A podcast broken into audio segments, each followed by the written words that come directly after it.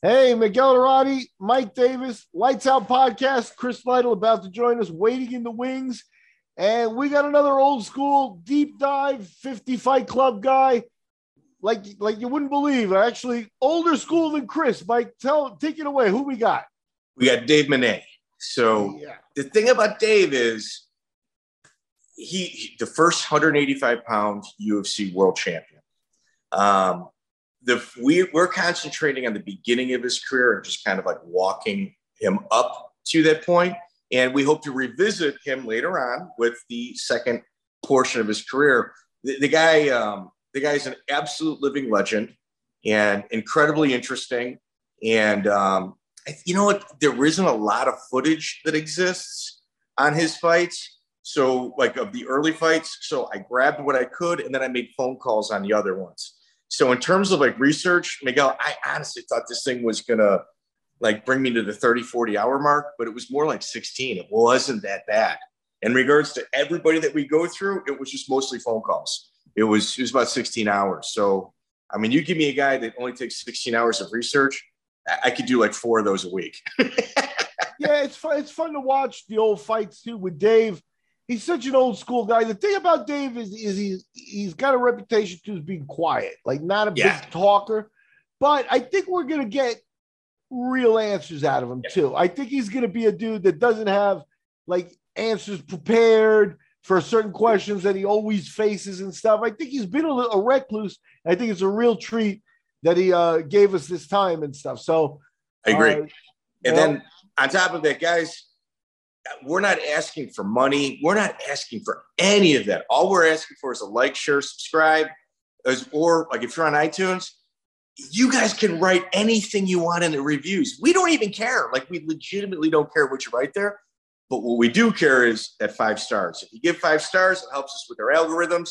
And by doing that, it's literally like giving us money. It's taking two seconds out of your time to help us out. I put 16 hours into this interview. If you guys can give Miguel and I just two seconds of your time and give us a five star review, it'd be awesome. We'd really appreciate it. So or, or comment any comment. Yeah, comment. Right answer and knock them out. And uh, at the end of the day, you know, Dave uh, Menne is our 51st interview, and uh, you know we'd like to be here 100 more interviews down the line. So keep it, us in mind. And uh, hey, first 185 pound champion in the UFC's history, Dave Menne, coming aboard.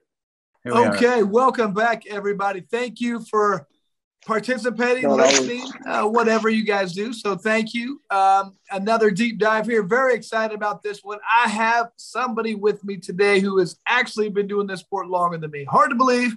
I know. I started in like middle of 1998. Not sure we're going to find out when he started, but it was before me. I know that. Um, former champ of many different organizations. And uh, unfortunately, I was able to fight this gentleman once, but uh, it was a great um, fighter. And uh, Dave Menne, Dave, how the hell are you, brother? Uh, doing well. And you? Uh, I'm doing good, man. Just uh, enjoying life right now. So, um, you still in Indiana? I still am, man. I've been here for the, you know, pretty much my whole life. I've been on the fire department now 20 years. So yeah, it's been a it's been a long time. Good job, Dave. It definitely is nice to meet you again. You know, we uh go a little bit further back, you know, to the hook and shoot days and and, and stuff. So I'm very eager to in, introduce you. I used a, a similar intro for somebody, but it really applies to you. You know, some guys travel a path less traveled, look for a path less traveled, right? But that's mm-hmm. not Dave Menne. Dave Menne blazed his own path. That's his own, you know, he just went down his own path and did it because, you know, when Chris says he, you're talking about a guy who was fighting before him, to me, he was one of the first guys that was like a mixed martial artist, like for like you can really consider that even before the coin, the term was coined, which the submission, stand up, and the combination game. Like I think you know, even predates Jeremy Horn as a legend in terms of technique in my book. So, Dave Menne, thank you very much for joining us. First 185 pound UFC champion. I don't even think we'll get to that today, right, Mike? No, no. So, today, today what we're going to do, Dave, with you is we're going to concentrate on your pre UFC. And yeah. here, the pre UFC stuff is a lot harder to find. And it's yeah. a lot harder to find because there's not a lot out there on it. so a lot of our interviews, we kind of like to bounce back and forth, but you know, Chris and Miguel, we kind of like to focus on that no holds barred era. Which and there's a lot of Yankee stuff that happened back in the day. Obviously, it happens it a lot of promotions now, but I mean, there's also the reality. There's judges that aren't judges, and you know, all sorts of weird things no, going on. So Good. Now, now, now, Dave, do you have a lot of fights that aren't even on your record? I know for myself, I probably had 10 to 15 fights that never yeah, there's, there, there's there's a deep yeah there's a decent decent amount that would have been like pre-money that would have been basically not much farther off from like in a ring or like a tournament of tough guys basically. In essence one your is crazy. With the amount of fights that you had obviously 50 fight club member chris? Oh yeah. Um, but you really didn't have a lot of soft fights, and, and no. the ones you did have, you didn't know they were soft until later on because these people were kind of like at the beginning of their of their yeah. soft career, you know, so to mm-hmm. say. and Miguel had mentioned hook and shoot. Obviously, that that's where you guys had, had first met and, and hooked up. On April 4th, 1997, he fought in Evansville, Indiana. Hook and shoot won the very first hook and shoot. Mm-hmm. How many fights do you think you had before this that are not on record? Um, eight, maybe eight to ten. So. Ooh, yeah. Where were those fights at? Yeah. Get a. It was at a club. or at what state? I mean, was it in Minnesota? Or... It was in Minnesota. Yeah, it wouldn't have been sanctioned though. It would not have been entirely legal at the time. so, so but, this was kind of like an underground circuit at this time. You know, the internet really wasn't what it is today. So, in order to get involved with Hook and Shoot One, you're in Minnesota. This is southern mm. tip of, of Indiana. How does mm. that connection happen? Um,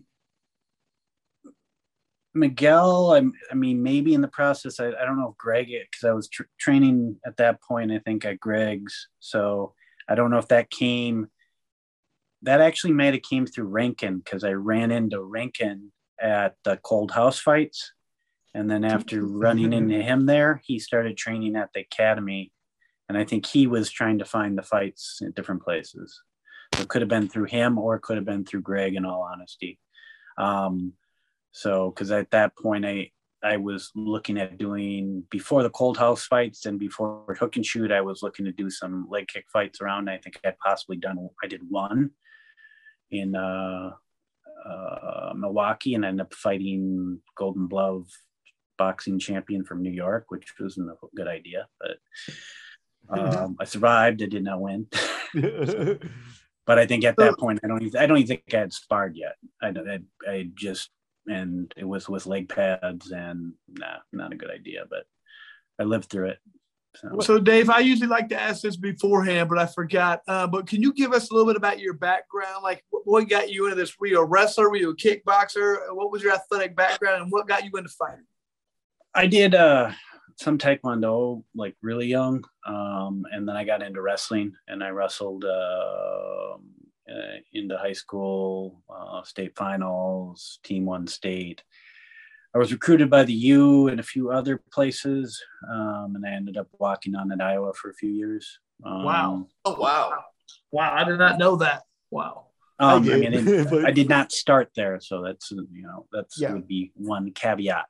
I did beat some decent people in some opens, uh, starters. I believe one All American, possibly if I recall, um, and a couple starters. But towards the end of it, my arm was pretty much wrecked, and um, I ended up traveling around the country for some time. So mm. nice. And how so, did you, how you land in Minneapolis? Um, I was originally from Minneapolis, but I think after college, I ended up in New York for a little while, and um, then I ended up in Utah, and then I ended up in Santa Fe, and then I ended up back in Minneapolis. I got you. So, so so I was uh, I, I, I ended up working in Utah for a little while, uh, Salt in Salt Lake City. Um, then I went down to first place I probably really started training was uh, in New Mexico. Um, somebody that one of my brother brothers knew, and it was actually one of the original Dog Brothers. I don't know if you're familiar with them. So the they did the full contact stick fighting and stuff. Oh, so, oh, okay. Oh, yeah. I do remember that. So I I stayed not for a long period of time, but I started I trained a little Muay Thai with him.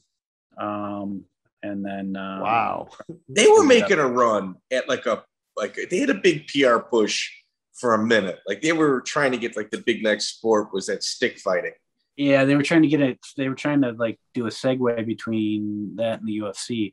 I'd lost contact with them, and I would, I wasn't close. I mean, great people, but I, we weren't talking all the time. My brother knew them better um, than I did, um, and but um, I recall that try, hearing that they were trying to get that approved on one of the original UFCs, but there's no way the insurance would have covered it. So, so Chris, right. essentially they had like like a mesh helmet, like a weave basket, and they had sticks, and they just beat the crap out of each other like on the beach. Uh, I love it. Kind of like bum fights, but a little different. Yeah, so, so Dave, you, you brought up a couple of times. Dave, you brought up a couple of times uh, the cold house fights. What, what can you mm. tell us a little bit about that, or is that messing you up, Mike, or how's this work? No, if I remember correctly, he came to hook and shoot with those fights on there. I thought they were yeah. misdated on on Sherdog and the records and stuff, but they aren't even on his official record. So take us through what the, is the cold house fights. yeah, it was just a group of uh, hooligans that ended up in the middle of Wisconsin. I believe it was supposed to be at a gymnasium, and then then eventually got stopped, or was we were told it was originally at a gymnasium, and they decided to ferry us to this cold house in the middle of Wisconsin. And that's all I remember is it was cold.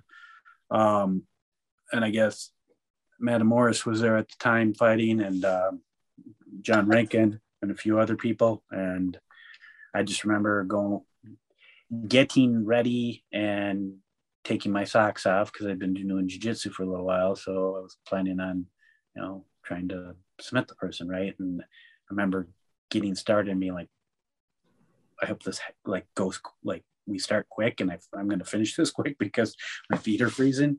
So that, that is that's my pre- predominant memory. We had people in front of the windows and the radiators, so people, so no one went flying through the windows. So, was, was, there any crowd there? Was there any fans, or was these guys fighting?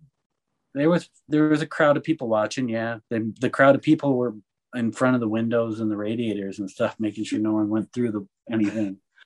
So it was obviously. Was there cash prizes? Than, what's up? Was there a cash prize? I don't think there was much for cash. No, maybe maybe a little bit. It was long ago. Wouldn't have been much. Fifty bucks, travel money, gas, hamburger. Who was the promoter? Uh, I think it was Morris or something. So. Henry Matamoros. There you go. That's why you love that guy so much. No, it was Morris. I, yeah, Henry. Morris. Well, yeah, Henry fought. I, I know Henry. The Henry's end of this story was that, that somewhere in there there was an eight man tournament where Henry and Rankin were in there, and I uh-huh. thought that David won the tournament, but you know, no, I wasn't are... in the tournament. Oh, okay. But there was a tournament that day. I might have been in the tournament actually, but in a different one. I wasn't in Henry's and Rankin's. Oh, okay. I got you. Okay. So, I, yeah. I'm trying to even remember how many people I fought, if it was one or two or three. I know it, it was uh it, it was cold. Uh, cold house. Cold house. I love it. I remember it was cold, yeah. I mean it was yeah. It was uh was this like on carpet or was there a mat? I I think it was a hard floor, man. A wood floor. Someone's basement. no, it was, it was, on the main floor, but it was it was like the it was like nine, early 1900s, like farmhouse basically. Oh man! Oh, did you have so to like move uh, the furniture out of the way? Oh, it was abandoned. It was a bit. Oh. Okay, oh, yeah. fair enough. Either well, someone was selling it, or someone knew someone, or I, or we broke in. I, I mean, or I didn't break in. They, mm. they told us to go there, so it was it was that I was going to get called off, and obviously I was young and dumb and and uh, whatever. So, See, this so, this is even old, more old school than me. I love it. Yeah, yeah. Well, the journey that I have starts on April 4th, 1997. The original hook and shoot, the very first hook and shoot that ever took place. And you fought a pancrase tournament, but it was an eight man pancrase tournament. Mm-hmm. Yeah. Do you recall it? Yeah, that I, I, yeah I recall. It. I remember landing some good knees and some uh, kicks and um, um, and uh, grappling. I, I, I believe I dominated pretty well. In all honesty, at this time, like jujitsu here in the United States was not at a very high level. You mm-hmm. had mentioned earlier you worked out with Greg. I'm assuming you meant Greg Jackson. No, Nelson. No, Nelson. Oh, Greg Nelson. I apologize. Greg Nelson, famed Pedro Sauer black belt, uh, one of the first in the country. Chris, I apologize for that. Um, you win this tournament. You start with Dwayne Bressinger, Bressinger and you win by armbar at 237. Mm-hmm. You go on to Adam Fisher, which is your second fight listed. Mm-hmm. You win by rear naked choke. And in the third fight, the finals, you defeat Sean Coultas again by armbar. Mm-hmm. Now, was Greg Nelson in your corner at this time? Uh, I think I think Rankin might have been cornering me anonymously because we traveled down there together because he was going to fight the next day. So he yeah. fought in a tournament the very next day. Yes. Yeah, I think did, did he fight? Uh, he fought the big heavyweight guy at in the finals, I think, or towards the finals. Uh, there was yeah, he lost in the finals. Yeah, it was some big big guy. So, Frank Frank Amalfitano. Yeah. yeah, but no, and then the the little the I guess it'd be an insult. The hairy little guy. Oh, personality. He, did he? Didn't he win? Phil Straffolino. Yeah, yeah, yeah. Yeah, Phil Straffolino is one of, one of those little hook and shoot legend legend guys. Yeah. But yeah, he, he, did. Was he, he yeah. was funny. He was he was tough and but but but a quirky dude. So. Yeah, definitely well, definitely one of those. The amazing thing about Phil Straffolino's career is that he ends it at three and five, and mm. all three of his wins came in a tournament, including against John Rankin. So yeah. he just he never picked up another win after that. Yeah, well, I mean, he, he it's like it's not like he was going to probably get to strike very well. So I think when you started to get more people that understood, I'd have to look at who he fought, you know, and obviously he should have probably had a. a yeah, like very, we stuck him in. His last fight was Aaron Riley, and uh, yeah, I think idea. Yeah. yeah. I think what you're saying is is shows there. He was yeah, a limited I mean, grappler, but he was exciting as hell. He was a limited grappler, and he was he was tough, but in that, I, I just I, you, you can't perceive him necessarily becoming a high level striker just by body type and his nature, if it makes any sense. Mm-hmm. Not that I knew him very well, but just by the small interactions I had and watching him move, it, it would have taken some time to mm-hmm. uh, to uh, get that out of him. So. But well, and, and, plus, he's winning tournaments. I bet. I bet after that, he probably fought tough guys every time. You know what I mean? He went tournament like throwing him in tough, throwing him in tough, throwing him in tough. So he probably get easy fights. Yeah. So, yeah, he fought yeah, a I mean, 300 pounder for us too in a in a fight that he, he just said, "All right, I'll do I'll do it like that day, mm-hmm. that kind of thing." Yeah. So, so. so definitely an old can shoot legend. Dave, thanks, uh, Dave. I was your fight though was Tim Wills, and uh-huh. well, you know I, I feel. Go ahead, Mike. Well, yeah. So, so you gave those three fights, and in true, uh-huh. I mean, Miguel, were you involved with hook and shoot at this time? No, I wasn't, and I, I, I want to make a minor correction. The first real hook and shoot was May of 96 when Gary Myers fought and Geza Kalman fought. Uh, mm-hmm. Nick Starks fought Gary Myers. That was, but this one is called Hook and Shoot One, Absolute Fighting One. You're right. So a lot of people do that. But ju- just for the record, that, that one predated it. But this was a back to back night. So on, he fought a Pancrase tournament Friday night, and that was in uh, Pride of the War Memorial uh, that, yeah. that we usually booked. And then is the legendary night in the wood panels uh, dojo where whatever his name's Jim or uh, Scott Sullivan. Yeah. It's probably Scott Sullivan's gym. So so with Scott with well in Scott yeah, Sullivan's gym, that was April 5th. And on that show, you fought Tim Willis, mm-hmm. where you got a knockout. So, Chris, we're talking about in one weekend, the guy fights an eight man tournament one day, and then the next day signs up and fights one more time. I mean, were you kind of pressured into this, or were you just not banged no, up from the I tournament? Mean, I, I, I mean, I mean, they were decent fights, but I think most of them, I, I, I, you know, I wasn't banged up that much, and I felt like, okay, let's try it, let's keep going. I guess So whatever. I, I, I, mean, I can't say I was. Uh, I I can't say I always made the best decision. So I mean, like we, if we go way forward, we're now way forward, mid forward. I fought the Kuwait tournament, uh, eight man tournament, one of the tougher tournaments, you know, ever by some people's standards. And then I had three days, uh, you know, basically three days getting home. So the 8th to the 11th or 12th. And then I flew out the 16th for an no weight class tournament in Tokyo and fought on the 24th again. So, oh with my, my God. With my ribs were subluxed in my hand, I couldn't close, I think probably till the day of the fight. I still couldn't close my hand. Basically, the day the day of the fight with adrenaline, I was able to close my hand and fight. Well, I was still going to fight, but I couldn't close on the airplane ride. I still couldn't comfortably close my hand. So. I'm going to gamble that between Kuwait and Tokyo, you made more money than in Evansville. A little bit, yeah. yeah. Do you remember? You, and, and this is obviously way back. Do you remember mm-hmm. the fight purse for that early pancrase tournament that you did? You can you throw Miguel on blast, aren't you, Mike? That's real cool. It's before Miguel. Yeah. Okay, you're right. I'm sorry, you're right. Yeah, you're yeah. I, I, don't. I think it was travel money, basically. So yeah, yeah. Some what, Cheetos. Did you get a belt? Did you get a belt? Because that that was yeah, I got a belt. Yeah, that that's yeah. typically what Jeff would do with the pancrase is offer a belt, and that actually attracts a lot of people too. So you're not kidding so yeah, I got a belt and I, I might have got some travel money and some food. I can't, I can't. A yeah, hotel. I and I, I think I got some in a hotel maybe, and I got some money. F- I think for the fight the next day. Maybe that's why I fought. Pay pay pay for uh, subway and home. home. that's fantastic.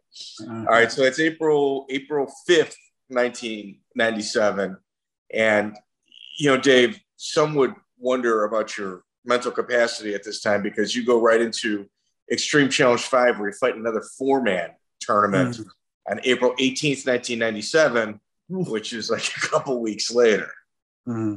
Yeah. So you, are putting about a year's worth of mileage on you in just a couple weeks' time. Yeah, yeah, yeah. I, I, I have a tendency not to make good decisions uh, decisions sometimes. But. but. you know what? Back then, especially, you know, you, a lot of these fights, you weren't taking any damage. You were dominating, and mm. the body was young. I mean, uh, I remember mm. getting hurt all the time, and it would it heal up quick, and even think about it. And like we looked at my stuff, I was fighting every three weeks too, so it just feels like back then that's what you did. You just fought all the time. There wasn't. It wasn't like. Obviously, these people were doing it. We were doing it for fun and the love of the sport because there wasn't much money in it. So you just do it because it's something you enjoyed to do. You could tell. Well, yeah, it, and experience, getting the experience and trying to, um, I guess, get get better. So mm-hmm. there's only one way to get better is to do it. So. Yep. So you know what I wanted to ask you, Dave, is, and I think you kind of, you know, you're too, kind of like too classy to say it, but the the truth is, is at Hook and Shoot you were you were a class above that competition. All four guys, really. Yeah, although yeah. you know you, you're you're logging competition, but as Mike pointed out, the Extreme Challenge this was no longer the case. Talk about, you know, when you realize that or how, you know, how that played into, into, you know, how you felt when you had to step up there. Because now Laverne Clark and Shonie Carter in the same tournament, yeah. that's really Oof. no joke. yeah, I mean, Laverne is a pro, I mean, I think he was doing some pro boxing and a state champion. Obviously, he went on to other people didn't know them because of, you know, some of his wins uh, and being in the UFC, wins over Iha, John Lewis, um, and yeah. a few other people. So yeah, I mean that's and he hits hard. So, um, you know, but he he he has a weakness in submission. So, but it's obviously considerably step up in uh, competition all of a sudden because now you're, you're dealing with people that are have been fighting somewhat professionally. So, okay. Are, uh, so, so with Laverne Clark, was there even weigh-ins for this fight? Yeah, the, well, I weighed in. and so I, was this I, your... I always made I always made weight, and I always weighed in. This, this is not me. So I would imagine there weigh-ins. I've I've heard of some shenanigans here and there about stuff, but I I weighed in, yeah. And so everyone's what, what, around, what was that? Everyone would have been at that weight or around that weight. That was 170. So okay. So and um, this was we just did a deep dive with Monty on this actual event because it's it is a legendary event. And uh, I know you rematched Shonie Carter later on, but uh, you fight Laverne Clark, you win by triangle. Um, uh, not an easy fight, obviously, future UFC veteran. And then you wind up in the finals against Shonie Clark where you lose a decision. Is this the first time you had ever lost a match? Uh, yeah, that would be the first time I lost a match in in uh, mixed martial arts or NHB, I guess. So it was a split decision loss. Um, hmm. and Horn gave, I think Horn was the judge that gave me the decision. So uh, Jeremy Horn, I believe, was the, one of the judges. So um, it was, if I recall, back and forth. I predominantly went through submissions, and Shonie um, uh, wriggled out of them back and forth, had position. Um, I think Horn, obviously, I think uh, probably scored higher for the submission mm-hmm. attempts because he had to try to force himself out.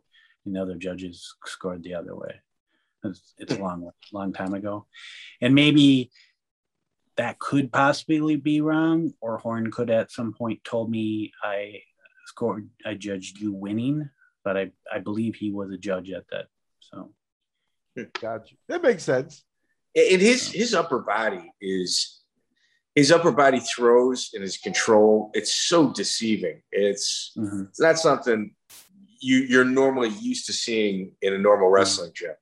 Mm-hmm. mm-hmm. Yeah, I mean so. that, that was a a little bit ago. It would have been, and I I would have been not concerned. I would have probably wanted to go down in all honesty at that time because I just come off the hook and shoot and armbarred everybody. So I think I was predominantly going for submissions. I would have been able to out wrestle Laverne, and I got Laverne in a triangle. So um, yeah, Laverne hit like a Mack truck though. He is just a. I mean, his hands were special in, yeah. in the early days of MMA. Yeah, mm-hmm. uh, yeah. He, he he was and he was long, hit hard. So, but uh, it's a little bit ago. I, yeah, I think I might have had the I think I might have had the fight at some point. So I just remember transitioning a lot, as far as I recall, transitioning a lot uh, in between arm bars, triangles, and various other attempts, and it kind of going back and forth. Um, yeah, and like I said, I think uh, I think Horn was the judge. Horn was one of the judges. I can't comment on another two. So you know, you know, if you look into Shonie's, especially earlier in his career, the dude was extremely tough to submit. You know, Ornai, he was just always there. I mean, he, he was extremely. He, it wasn't until later in his career when he got over that he was able to get submitted. But man, that guy is able to get out of a lot of stuff. He was just, um, I think, way ahead of his Elusive. time. He was just very, yeah, very, very tough to finish. Mm-hmm. Yeah, it was very tough to finish, and he stayed on the outside when he struck when he was striking. So he stayed on the outside. I don't know necessarily necessarily overly committed. So he didn't always hit the hardest. I don't know. I would say, but he uh, understood range well. So, and, and, and he knew how to breathe, and he was always yeah. in shape. He never like he was always in shape. Shonie Carter. Yeah, mm-hmm. he had uh, Bob Schirmer in his corner. We just interviewed him. I think it, you know, by the time this mm-hmm. airs, it's it's it already you know be on our playlist. But yeah, he had mentioned it was just a dog fight. He said it was probably his hardest fight to date. You know, that's that's in the top three. You know, that mm-hmm. fight between yourself and and, and, and him. Um, so your record online is probably off on this because you're kind of ravenous and the way you're taking fights. Mm-hmm. So the next fight online that I could find, so that was April 18th of 97. And then February 27th of 98, you show up in an extreme challenge again. Okay. Was, was there anything in between there? I I would have I I don't possibly. so I, would I'd I'd have to sit down more and think about it. In all honesty, so probably not though. So I don't think so. Okay. After the Shonie loss, you, you might have taken some time off or or stuck to, you know, by Greg Nelson for technique or like how, how did what what? Yeah, I might have just started. Tra- I I think actually, I think I ended up in North Carolina. So, yeah, okay. I yeah, I ended up in North Carolina after that. So I was living in Raleigh, Durham for a little while. So. Okay, good training uh, there, or were you kind of on your own? Uh, I was looking for jiu- uh, looking for a jiu-jitsu place and prep training a little bit on my own. So, and then uh, and then eventually I ended up, however long, about the time, probably a couple months before my the, the next fight would have, you know, I would have probably been back in Minnesota for about four months, but I had only been training maybe for a little, just a little bit, and I fought again. So. Okay, so you took some time off. Gotcha. So there, there's there's like an MMA footnote. Uh, February 27th, 1998, Extreme Challenge. You know, once again, you're with mm-hmm. Monty Cox. And I'm mm-hmm. assuming mm-hmm. Monty is not managing you at this point um, because he keeps feeding you wolves. You fight mm-hmm. Jesse Jones, oh, yeah. who never made it to the UFC. But if you look at his record, you're like, I mean, he, mm. I, I, think if the guy would have fought one more fight, it probably would have been in the UFC. Mm-hmm. Um, TJ Thompson is also the ring announcer. He, he's the promoter for Super Brawl. Um, a lot of MMA history happening right there between yourself, Monty, Jones, and TJ Thompson all in one building.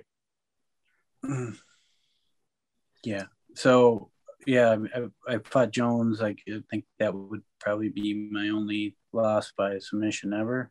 Um, and that. Uh, yeah, Jones was special.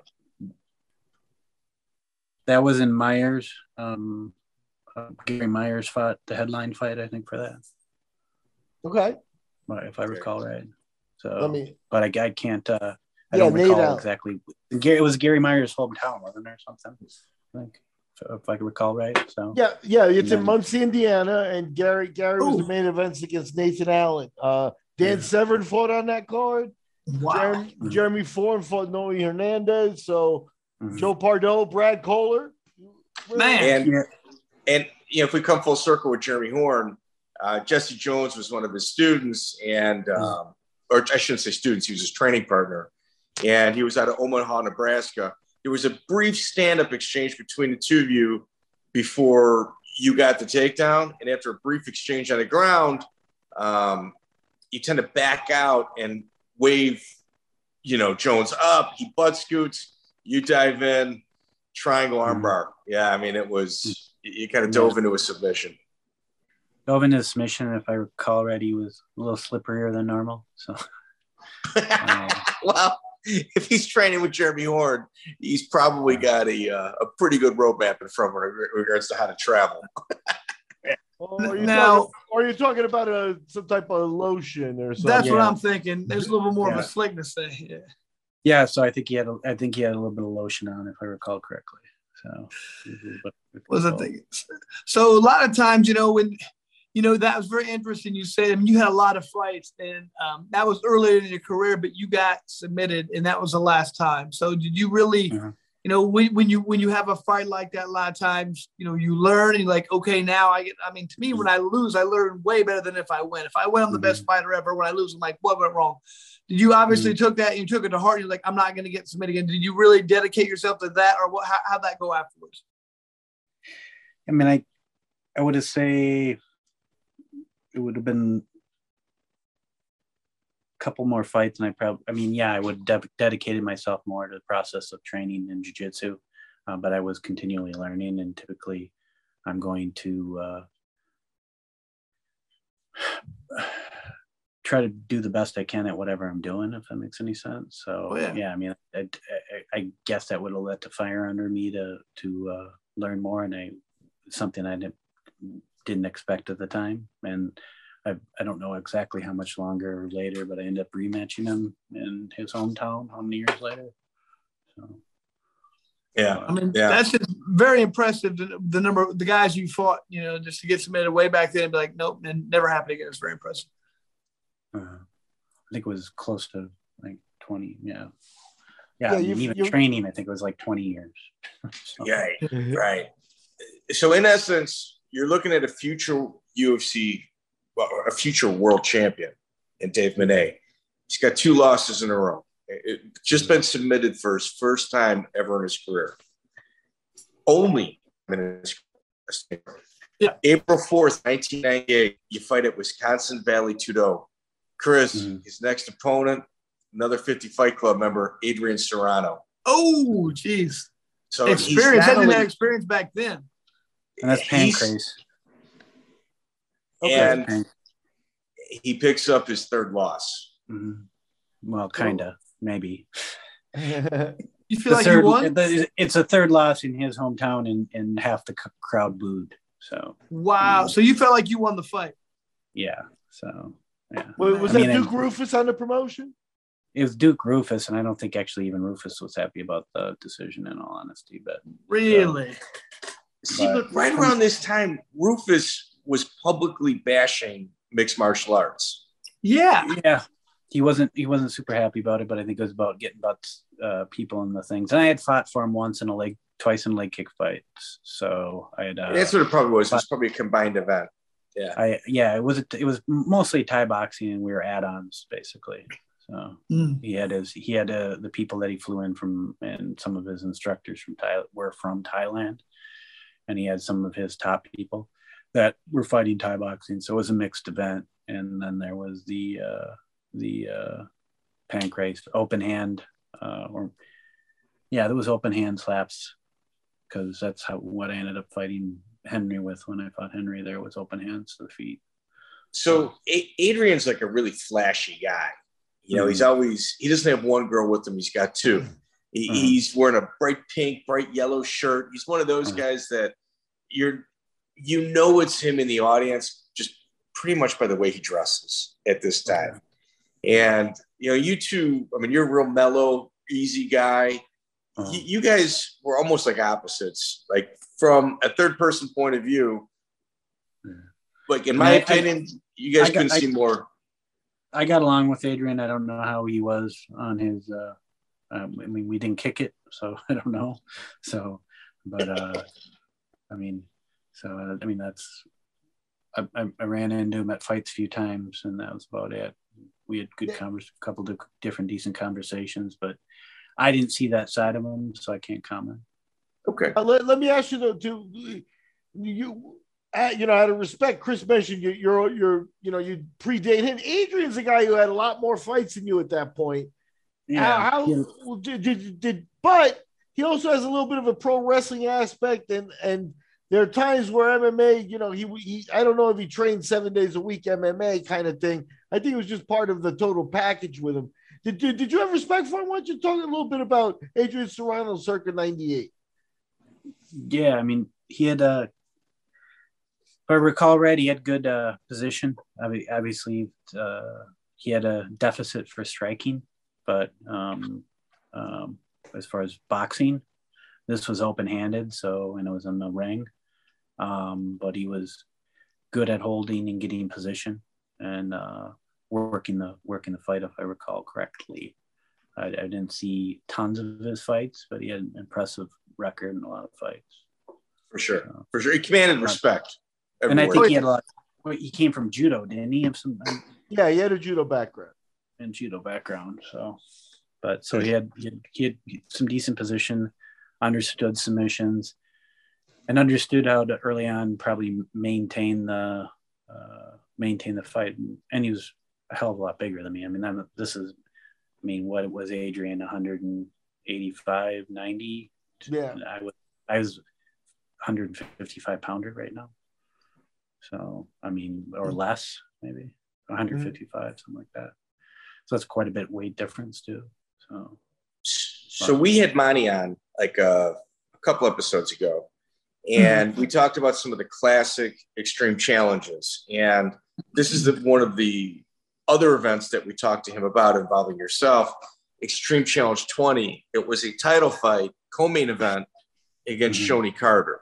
Uh-huh. And this is one of those fights where it's it's worth the price of fight pass just to go watch.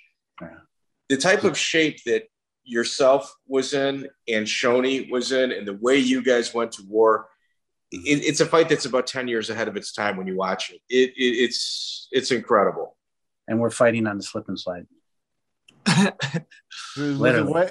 Is it outdoors? It was, it was, it was outside and it was 100% humidity and it wasn't oh. canvas.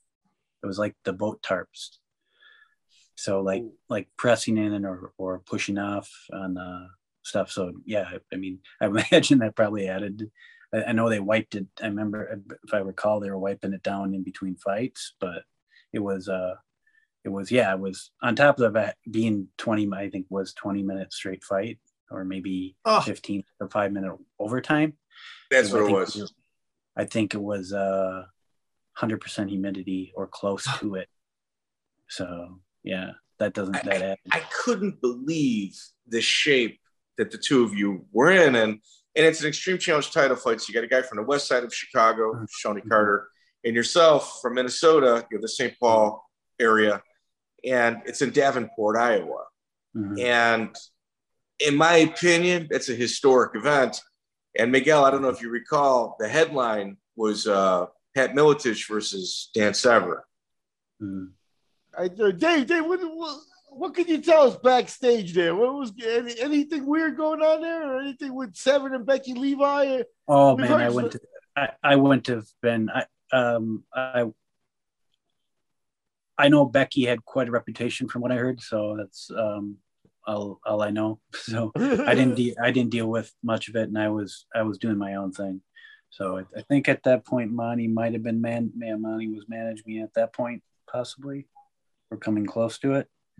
And then, uh, but uh, yeah, he would have been probably managed me at that point. But um, I don't. Yeah, I don't. I don't know. I know that Becky, from my understanding, had uh, somewhat of reputation, but I have no idea of any of the behind the scenes stuff. So, to myself. Did you hear her going into the Miletich locker room stating that Monty agreed to change the rules, no punching to the face between he and Severn? You weren't privy to any of that. No, I wouldn't have been privy to that. I would like my relationship as far as being closer to Pat and Monty and knowing their stuff would have been a little bit later on. So I wouldn't I wouldn't have known that. So you only heard about that afterwards. Okay. All right. I, have heard about it afterwards, but I wouldn't have. I, I could neither confirm nor deny. Nobody confirms. yeah. so, but yeah, so that that went that went on, and I remember it being uh, obviously back and forth, um, um, and then uh, being tired afterwards, and I think Shonie good. I think they had to take an. I think they took an ambulance. I think he ended up actually kicking him, and he ended. From what I was told, uh, he was uh, bruised his kidneys. One of the. Ooh, wow. So um, wow, that's what I was told. I was told uh, through the grapevine, and then I Monty in the process a couple weeks. I think he was supposed to do this like a month later was or two weeks or a month later was supposed to do a Sanshou tournament in China and I think Monty asked if I wanted to do the tournament because he didn't know if Shonie was going to be able to do it. Shonie ended up doing it, but um, I said fine. I would, yeah, sure. Yeah, we we took we talked to Shonie a couple couple episodes ago, and mm-hmm. he he pretty much just said he he gave it his all. Like he, and, and you know, to his credit, that's his best win. He's got to win over a world champion. It's that, well that that wasn't a, that wasn't a win. That was a draw this time. Oh, it was a draw. Well, he kept the title. He got. Well, wait a minute. He's got to win, just not this one. I apologize. Yeah. Still showing his best win. Yeah, yeah. From so, Chicago. Sorry. It would have. It would have been. Uh, uh, that was no judges allowed. I think. Oh, that, so if it went the distance, it was going to be a draw. Yeah. Okay. Okay. Uh, how do you feel? Do you feel like you would have won the fight, or he would have? What do you think? Just back and forth, it probably. What, what do you? I think, think they've got it. They've got it.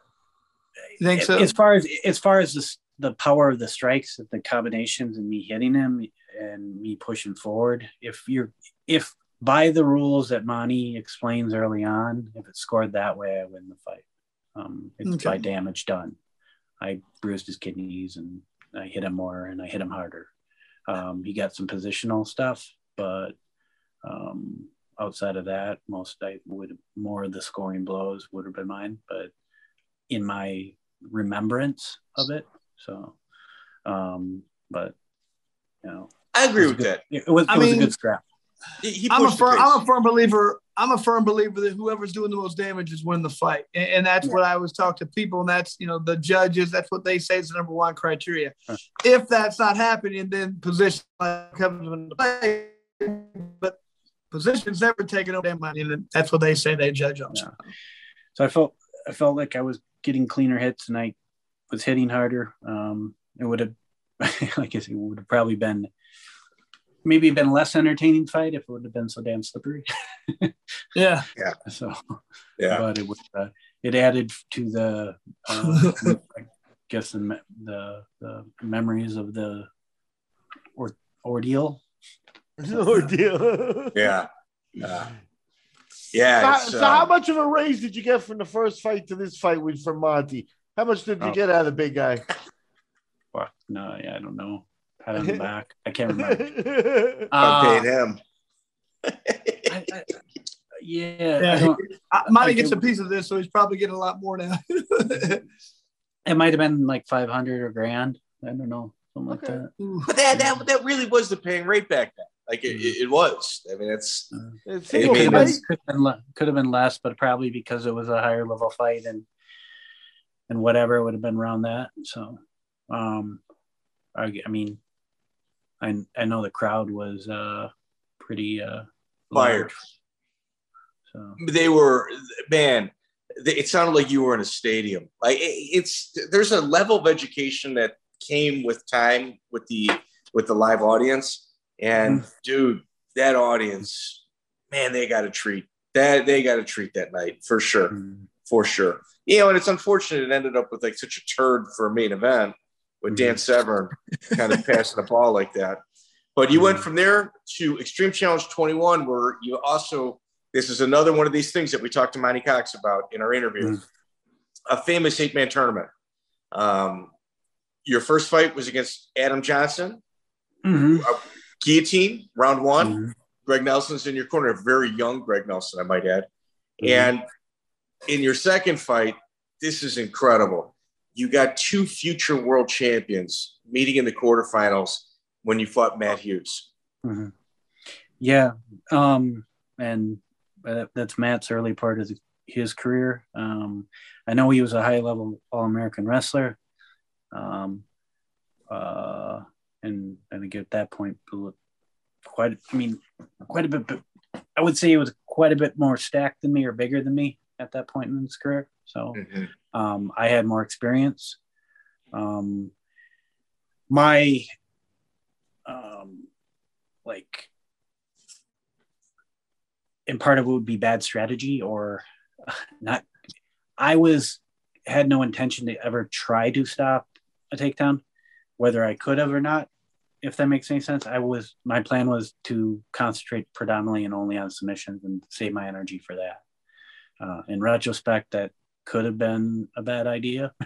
Probably was because he, he he he obviously was considerably you know once you get to the fact that he's at he's quite a bit bigger in his his leverage and his strengths maybe i should have tried a little harder to stay up. Um, matt's uh you know his his his wrestling was a uh, high level especially for mma so whether it could have or not but the aspect of it is I just never had any attention to really try to not or try to stop a takedown. So, very much. So, what what happens is Matt gets several slams, mm-hmm. and Dave was mounting a heroic defense, and it went the full 15 minutes. Mm-hmm. And in the last 90 seconds, Dave reverses it and ends up in the mount for a brief period of time against just an absolute savage Matt Hughes.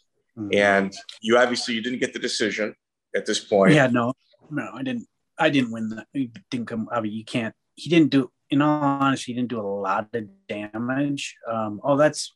Um, he did hit me a few times hard. I think basically off the clinch. And I think early on in the fight, I had basic. I think early on, he had he had I had got a thumb in the eye, and by the minute whatever part of the fight, I was had both contacts out. So I think by the end of it, I or a good part of half the fight, I was blind, which uh, that, that also probably didn't add to it. I mean, that that goes. I, I, I thought most of my career I had 2,400, 20 over 400 vision, so I can't see the big E on the board. Jeez. So the point I basically lose my contacts, I'm I'm fighting off a feel. So if you can hit me, I can hit you back. So that makes any sense. There was a few yeah. times, I should say more than a few, but a half dozen times where Matt's in top position and he's he's moving and he just backs completely out because he's worried about Dave's submissions. Like Dave just keeps working submissions and he's like, you know what? Let me just sit back, reposition a little bit, get another slam, and just try to rinse, repeat, recycle.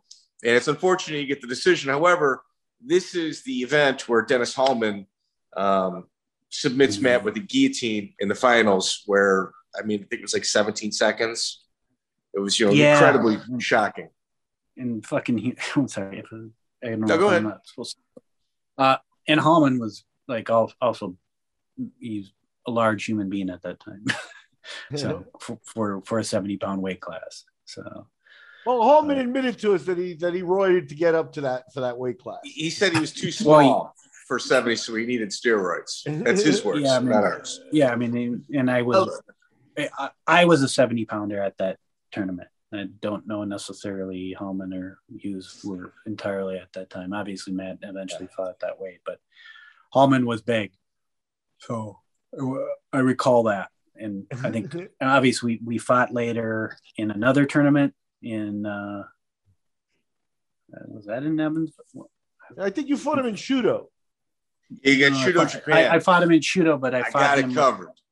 I got I got McClure. I fought McClure and Parman. I didn't fight Hallman. Hallman got beat by McClure, and okay. uh, or or something Dave, in that tournament. Dave, you're ruining my stories. what I do. I got I got to be good at something. I mean, this is about me, right, Chris? I'm about I'm about ruining good times. so if I can't if I can't if I can't uh, uh, I'm not flashy and I can't have fun. I gotta I gotta screw it up for everybody else. well, I'm, I'm, having a great time. I don't know about you. Yeah. fantastic because we're, we're, right at that fight right now, brother. Uh, there we go. Challenge 23, April 2nd, 1999. So this oh. is like the brilliance of Monty setting this tournament up. Dave is tournament crazy at this point.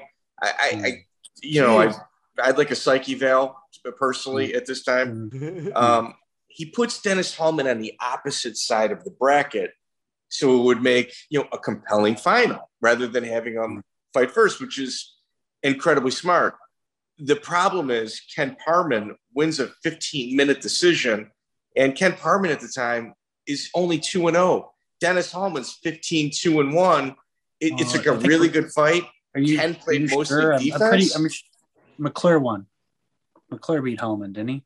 Yeah. I fought oh. Parman. I beat Parman. Oh shit.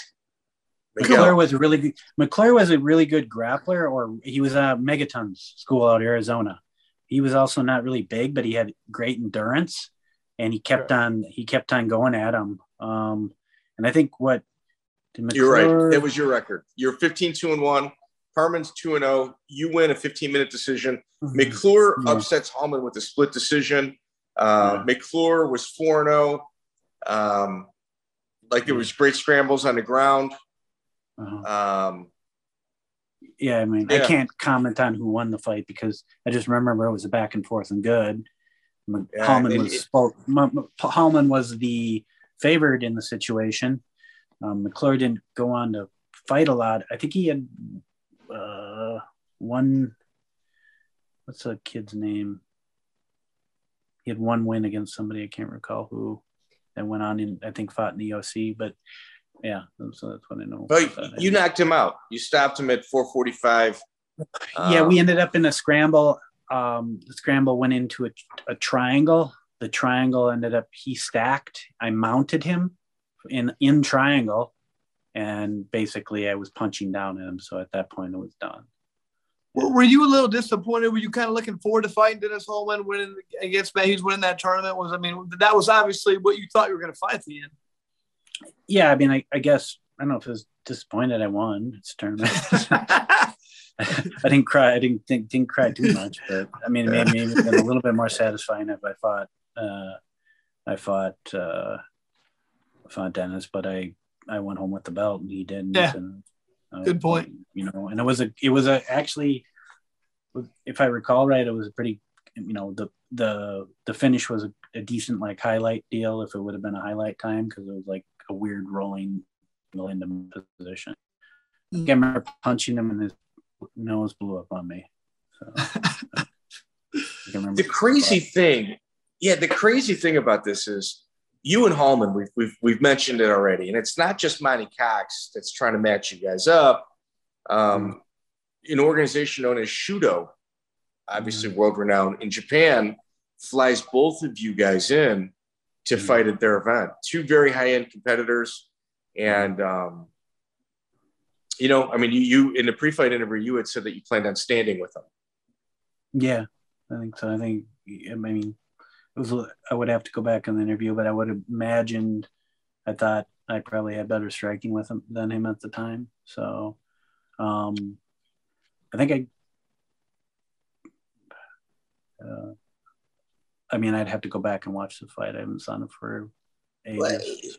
I mean, you won a decision, obviously, yeah. and it seemed like I don't know. You had a little bit of jet lag or something because it seemed like you were not real comfortable staying. Like, hey, I plan on standing. You go out there, and within a couple exchanges, you shoot for a takedown. Yeah, so that's distinct possibility. It might have been a, a, little, a little bit. You know, it's like hmm. I don't know. Was that one of my first long flights? Probably, I would imagine. Was Plus, this one of your first have, flights for a fight ever? Um, I would. I'd have to go back on the record and see, but probably, possibly one of my I first think it ones, was. and it was was Japan and it's 24 hours. Plus, I was sightseeing. Here's so a question I'm, too. I'm, go ahead so I'm basically walking probably, and I'm like, I there's always question you end up in Tokyo again, so I'm walking five six miles before the fight every day, seeing yeah. and looking at shit. So yep. Now, now, do you remember probably now like how far in advance they brought you out? Because I, I know for my times in Japan, it was always good if they brought you like five days in advance because your first three days you feel terrible and like I- am no, not gonna be ready. I got jet lag, and then if they bring you in the day before, you got no chance. Shooto was pretty quick. I think they got like I think rings and stuff. They did interviews and stuff, so they bring you a little bit earlier. Uh, but if, if I remember, Shooto was was pretty early. So, and I remember I think McClure had a split split decision loss against like uh, Paul Rodriguez, who I think remember fought him? in the UFC eventually, or and and beat like a young Masvidal at some point. Yeah. But uh, how did that fight say, come about? That that that's Dave's right on with Paul Rodriguez, and, and Paul actually also knocked out Hallman on my show. Oh, okay. So so yeah, definitely a high level guy. But take it away, Mike. Sorry. Yeah, how, how did you land that fight? In Shooto? In Shooto, how did I land the fight? I, I, I think my, came up through Monty or something. Um, and is that pre pre Nakao or when? Nakao was right after right after okay so and that would be my second flight so um i think i probably landed it because they were maybe they were wanting to use Hallman. Um, um, I think probably Hume had some leverage in Japan. Maybe they wanted to see the fight because they're trying to push Hallman forward. So they, they made the matchup. That makes up any sense. And I, if I, I think Hughes was on that card too, and Hughes ended up fighting uh, uh, Jeff. Gono. Some, Akihiro yeah. Gono yeah, yeah. So, so I think it was a travel package a little bit. I mean, you can pay for one corner man and man mm. and whatever. So, and everybody gets to go. We'll yeah, you get, had uh, you had Greg Nelson in your corner. Matt Hume mm-hmm. was in Hallman's corner. Mm-hmm. Um, it was a fun fight to watch, you know, especially knowing the history behind it. From there on September 7th, 1999, you go to you fight on Super Brawl 13, TJ Thompson's card. You're in Han- Honolulu. You're at Chutaro Nakao. Yeah, and and Nakao was tough. I mean, Nakao, what ended up, I think he had wins over Yuki Kondo, uh, Yun, Yun Shi, uh, Shinya Aoki. Aoki. Aoki's uh, a stud. Pat Miletich, he beat Pat Miletich, caught him in a triangle. Tony mm-hmm. D'Souza, a few other wow. people. He was a southpaw and he had like a it was a, a, weird way of like setting up his body kick across the body because Pat had warned me about it and said, yeah, it hits hard. And, and I can say that it definitely did hit hard. so, but he uh, he was uh, uh, you know definitely a, a, tough dude, and I would imagine I was not favored when I think I think he had at some point been the Shooto champion.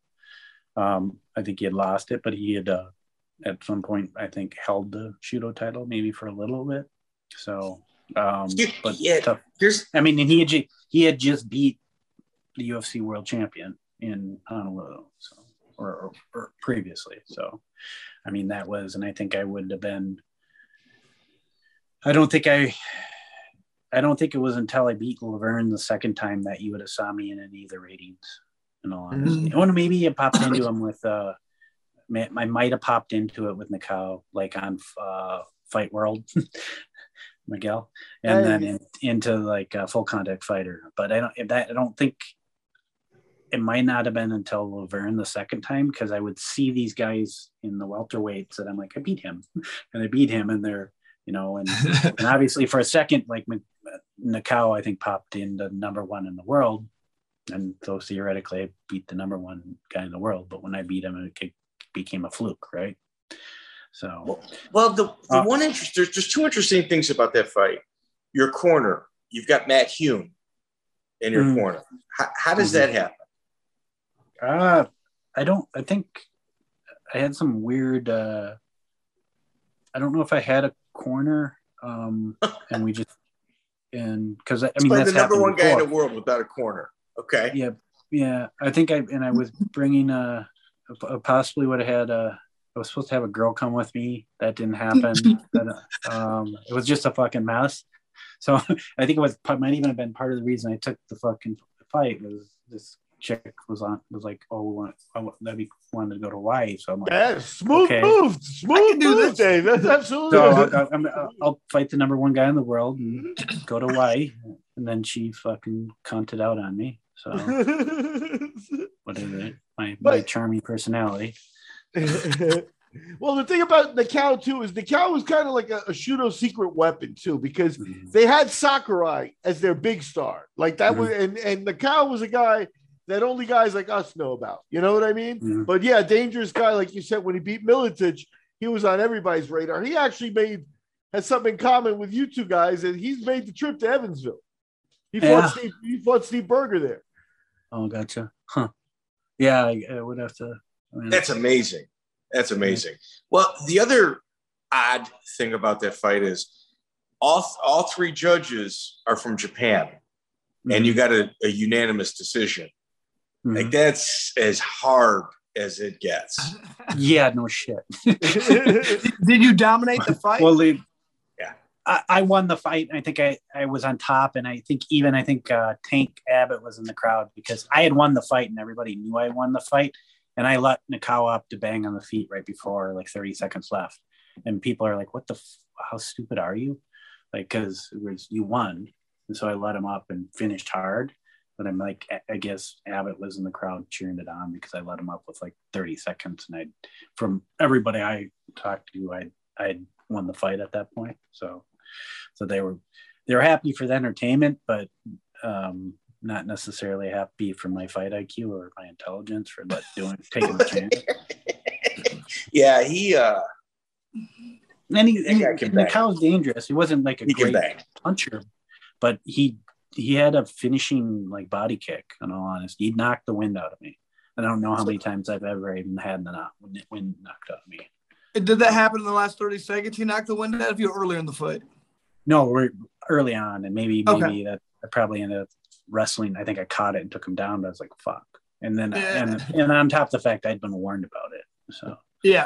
So, so, so, at this point, are you are you kind of a little bit bigger? I mean, are you up to are, are you up to like 180 I are you I'm I'm getting a little bit bigger like I'm after I was that there was no 55 at obviously at whatever time. So what for a while I'm eating like 6 7 meals, 8 meals a day trying to gain weight. I think it would be the next like best of the best uh where okay. I'm starting to gain get get gain weight. I think by Nakao I was getting bigger, yeah. I would have been, been being been getting bigger, but it it was a process of it doesn't happen overnight. So oh yeah. so unless Chris, you unless you unless you hook up with Hallman. Then... I, am going to help you. yeah, let's hook up with Hallman. Chris, I'm going to help you with that loaded question. Exactly how big did you get? You think right after that fight? After what? After you fought Nakao. Like, like right after, like, like uh, right before November 21st, 1999 at Extreme Challenge 29 when he fought my favorite fighter, Chris Lytle, in the first first round of a tournament. I want to see if he missed weight, Chris. I'm trying, buddy. no, I did. I, I actually did. I actually did. I, I, I have. I never missed weight. The only weight I would have ever missed would have been Kuwait. Um, however, I was probably the only one. I was like two and a half pounds over, and we the day of weigh-ins, I had a scale in my room, and I was the only one that had the scale. I went down. Eventually, we were told there there wasn't going to be weigh-ins, so I'm like, I'm not hmm. gonna I'm not gonna hold weight anymore. I wasn't cutting a lot. This is 85 pound tournament at the time, and I'm not big. I was trying to get it. I was trying to eat and be as big as I could because I'm going a week and a half later to a no weight class tournament in Tokyo. So it's kind of like cheers halfway in between. And that was a tournament with Nogueira, Kanehara, um, Couture, Jeez. Over Overeem, brother. Jeez. Uh, yeah. yeah. Who set you up with that one? No, no that's a, sounds like a Monte I, I, I, beat the first half of the tournament was I, I fought Traven, Roberto Traven, which was Abu Dhabi heavyweight champion. Right? Yeah, he fought Mir, not the best uh, MMA guy in the world, but he's he's still 230, 240, 6'4". Jeez. So, and he's a world champion in jiu-jitsu. So, yeah, I won that for the first part of it, and I beat Sakata and him, I think, for the first bracket. And then the second part of it was, uh, and we got off track. Sorry. Uh, no, no, no, no. Keep going. Keep going. We're second to rewind. The, the, the, the second half of it was uh, um, uh, Kanehara uh, and would have been Nogueira. Um, Kanehara, which this is a you know, like basically 10, 12 days or 10 to 12 days after I arrived back from Kuwait. So, like I said, ribs are fucked up, hands fucked up, can't can't close my hand. I can basically uh, by the time I'm basically landing on the ground, I can kind of still start to close my hand. I fought, I beat him stem to stern for the first 10 minute round. I think there's another five. Um, they put it into overtime. Um, he would have won uh, advantage the first, the second part of the five probably, but uh, but the first 10, I should have been probably a 10-8. Obviously, wow. Japan, it goes to uh, overtime.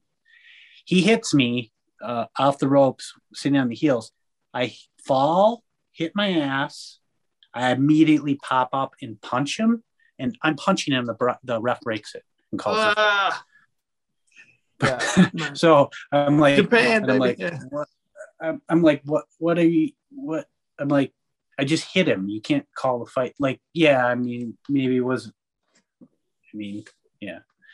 I probably shouldn't have been fighting anymore at that point, anyways. Because my hands fucked up, my hands are fucked up, and at this point, I got to fight Nogueira. So, but at, at, the same time, it was still ridiculous. It's like, come on. Let, so, let me help you out, Mike. Let, let, let, yeah, and, uh, we appreciate the story. We're probably gonna go back to it, but the reason we got there, somebody could have helped you out with, Mike. That's Dave Menne doesn't not make weight. He always makes weight. That's one of those things that we Listen, always heard about on the on the circuit. Well, my guy, my guy was 175 that night. That's all I'm saying. Come on, me. That's you, Chris. Absolutely. I, th- I, don't even know what I weighed. I don't even know what the weight. I don't you even know what the tournament was. What was it? 80? Was it 75? I don't know. I think Phyllis may have put you in a tournament above your weight class. Mm-hmm. She would yeah, never I mean, do. I mean, in, in, all honesty, I don't think Chris.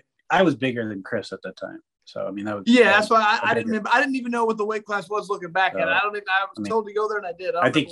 I think you would if you, if you walked in, you were seventy five because I I had I I'd gotten bigger, but I made weight.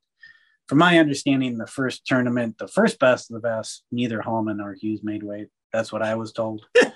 But, and I was told that by uh, uh, obviously not Monte, but I was told that by Hume and Hugh uh, he, and uh, Hallman. So okay. Hallman said Tallman told he said he weighed 95. Oh. He said he like 85. Whether that's true or they were they were trying to start shit, I don't know. They did wow. tell me that. I can confirm that. The yeah, they could have. They could have been kicking so, it off. Well, I mean, if, if you freaking look at them compared to me, they're huge. Know, they're freaking huge. Yeah. Well, let, us I mean, let's set the table. Let's, if you wouldn't mind, let me just kind of frame this for the people at home. So, Extreme Challenge 29 is an eight-man tournament, and it features six UFC veterans in it. Yeah. Dave, your first fight, like in the tournament, is against Chris Lytle. Mm-hmm. Chris, how do you remember that fight going? It was a rough one, man. I'm not gonna lie. Um, I remember, like I said, I felt like he was really strong. I remember thinking that, and um, I wasn't really. I mean, I was fighting really for fun. You know, I've been training about a year and a half. I started in '98, beginning of it, and uh, I love doing it, and I was having fun. But I, I'd fight over in Japan, I believe, by this time and I went. Um, I, I never lost an American. I remember I, I was like, oh, I'm going to go to this tournament. I'm just. I fought in Japan. I can beat these guys, and uh, I just remember being on bottom a lot and uh, having trouble getting up and on. I remember mm-hmm. I thought we kind of beat the piss out of each other. I thought. I mean, I know my I had black eyes at the end, and mm-hmm. I remember I felt like I hit you with a couple really good punches on our feet, and I was like, man. But uh, I felt like I lost the fight. Huh? You you hit me you hit me with an up kick. It was probably oh, is that what? yeah, I can't even remember. It was right around the time I, right, it would have been right around the time I started trying to stop. you. But yeah, you hit me with an up kick. So that's when stomps were legal. Yeah. So, but yeah, so yeah. we got into some tussle in the corner or whatever. But that came into being a actually later on because then the second round of the fight, the second round of the fight, Laverne hit me in the same damn spot. So I looked by third. If I was going to fight, he was in the finals. I looked like fucking Quasimodo, literally. Okay. Like I was okay. the rest of the fucking fight. Rest of the time, I'm walking around telling people because they they doctor wouldn't let me fight at that point for the finals. So I'm walking around fucking Hayward uh, Casino going, I'm human, you know, whatever the quote. I'm not an animal. I'm not. I'm not an animal. I'm not an animal. now, I remember at one point after that fight, somebody's like, "Man, I don't know if he if he didn't like you or something, but he was he was more aggressive than normal. He was trying to hurt you, so it was good. I, I enjoyed bringing that out people. But I know at one point after that, Monte kind of said, hey, uh, Chris, be ready because I don't know if he's going to fight the next round versus Laverne Clark. And then he came back later and said he is going to. Was there any thought of you not fighting? Because I didn't know if anything you heard it had to be your hand on my head. That's all I remember. I think if that would have been, it would have possibly been, it would have had to do with the. I, I think I would have felt fine. It would have had to do with the doctor looking at the swelling. So from the up kick. So I think it's like right around here. And then like I said, by the time, um, like I wasn't hurt, I don't think my hand, I don't recall my hands. I would have still had adrenaline, so I, I would have been fine. Like I wanted to fight. He was in the finals of it, and the doctor just said no. Now, was that the best idea for me to do? Probably not, because well, like, I mean, even even going to the second round, I remember Laverne's first fight was like 18 seconds or 10. I don't know. It was something yeah. really quick. He, I mean, and, and mm-hmm. you could just tell going out there, like I felt like you and I fought in a pretty good war because we were both. Yeah. Are we, yeah, you was, were just was, you were tired, you know, and he was, was not. Was, it was back and forth. I mean, it was it was scrappy. I had a lot of top position. We had a decent yeah. amount of exchanges on the feet. I think towards the end, I might have caught you pretty hard against the fence. Um, I don't remember, then, man. Uh, but and then yeah, Chris, you were bleeding. Yeah. I don't remember. Was I? Okay. Yeah. And Dave, when you fought Laverne Clark, he was grabbing the fence constantly. And, you know, yeah. Laverne was Laverne is he's a rough dude. And you know, like if you look like if you're a pro wrestling fan, he's more of like an ECW guy. You know, he, yeah. he, he he's like one of the garbage wrestlers, but he hit you hard. And when you came out of the ring, uh, Monte you could see a, a younger Monte Cox interviewing everybody to come out of the ring. Mm-hmm. And Dave, you were about to start swelling all over yourself, and you mm. clearly had a pumpkin head coming. Like it, you were about to look deformed based yeah. on the totality of the punishment that uh, Laverne, you know, yeah. put put on. So it, it was mostly one right hand, I think in all honesty. Um, and it was right on the spot that Chris hit me with up kick. Uh, it would it it was it was already it was already in the process of starting. The road was ahead of me already. If that makes any sense. But but then you had, submitted it, him, correct? Yeah, yes. submitted him. Yeah. You got it was a rear naked choke or something. You get his back? Okay. Oh, I hit him in. Well, I had actually whether this actually happened or not. I had him in a heel hook, and I I hit him with a cross or a jab, and it kind of either stumbled him or dropped him, and or he went or his ankle was hurt from the earlier heel hook. What was the actual reality? I can't say. I know I had a decent level crank on him at one point, and I think I hit him that stumbled him, and then I ended up finishing with a guillotine, or he slipped. I don't whatever. Interesting. So Laverne Clark goes on to fight Matt Hughes in the finals, where uh-huh. Chris, you have pointed out that Laverne gets a takedown and possibly wins that first round against oh, Hughes. Oh, he won the first round. And you know, Matt ends up winning his second tournament uh, for Manny. Mm-hmm. Um, you then go on. I get my next fight on record is May 13th, 2000, WEF 9 title mm-hmm. fight against uh, Pele Landis. Mm-hmm. Pele Landis, which, which, which, at this he's time, not, he, he's now one number one in the world. He's now number one in the world. Yeah, this is not your first number one guy in the world that you fought. That's correct. Yeah. So yeah, Pele just beat Pat and uh, a couple other people, I believe. I think he went on to have he, he fought Liddell, uh, lost to Liddell, but lost a decision. I think he knocked him down twice. Really? yeah. If I I didn't. I don't know if I saw the total fight. I heard that he knocked him down twice. I heard that he lost a decision. I think what I was hearing was that Chuck out wrestled him basically. So never um, seen that before. That's in so Brazil. It's out there. I can't. I can't know that. I, I can't say that I've watched the whole fight. I've, I've seen. I think I saw a clip of it at some point. So, and then uh, who else? Who else did Pele fight? well, well, Pele had the legendary fights in IVC with like Johil de Oliveira. De Oliveira. And, yeah. uh, you know, he was one of those guys with like, you know, Eric Smith. Eric Smith too. And the pedigree. Oh, he beat of, he he beat Shlemenko too. Alexander Shlemenko. And he beat Hughes. Yeah. In, and, in and, Evan, and Evangelista Santos, he beat him also early on. So he has, yeah. so he has, he has some, know, he's a he's a dangerous dude. Oh yeah, so, Wanderlei Silva, explosive. and uh, that that's his team is Wanderlei Silva, yeah. Rafael Cordeiro, yeah, and those guys yeah. shoot box exactly. Yeah. So, so but, uh, Dave, I was a judge for that fight. Lovely. so you can yell at me now if you need to. now he won the decision.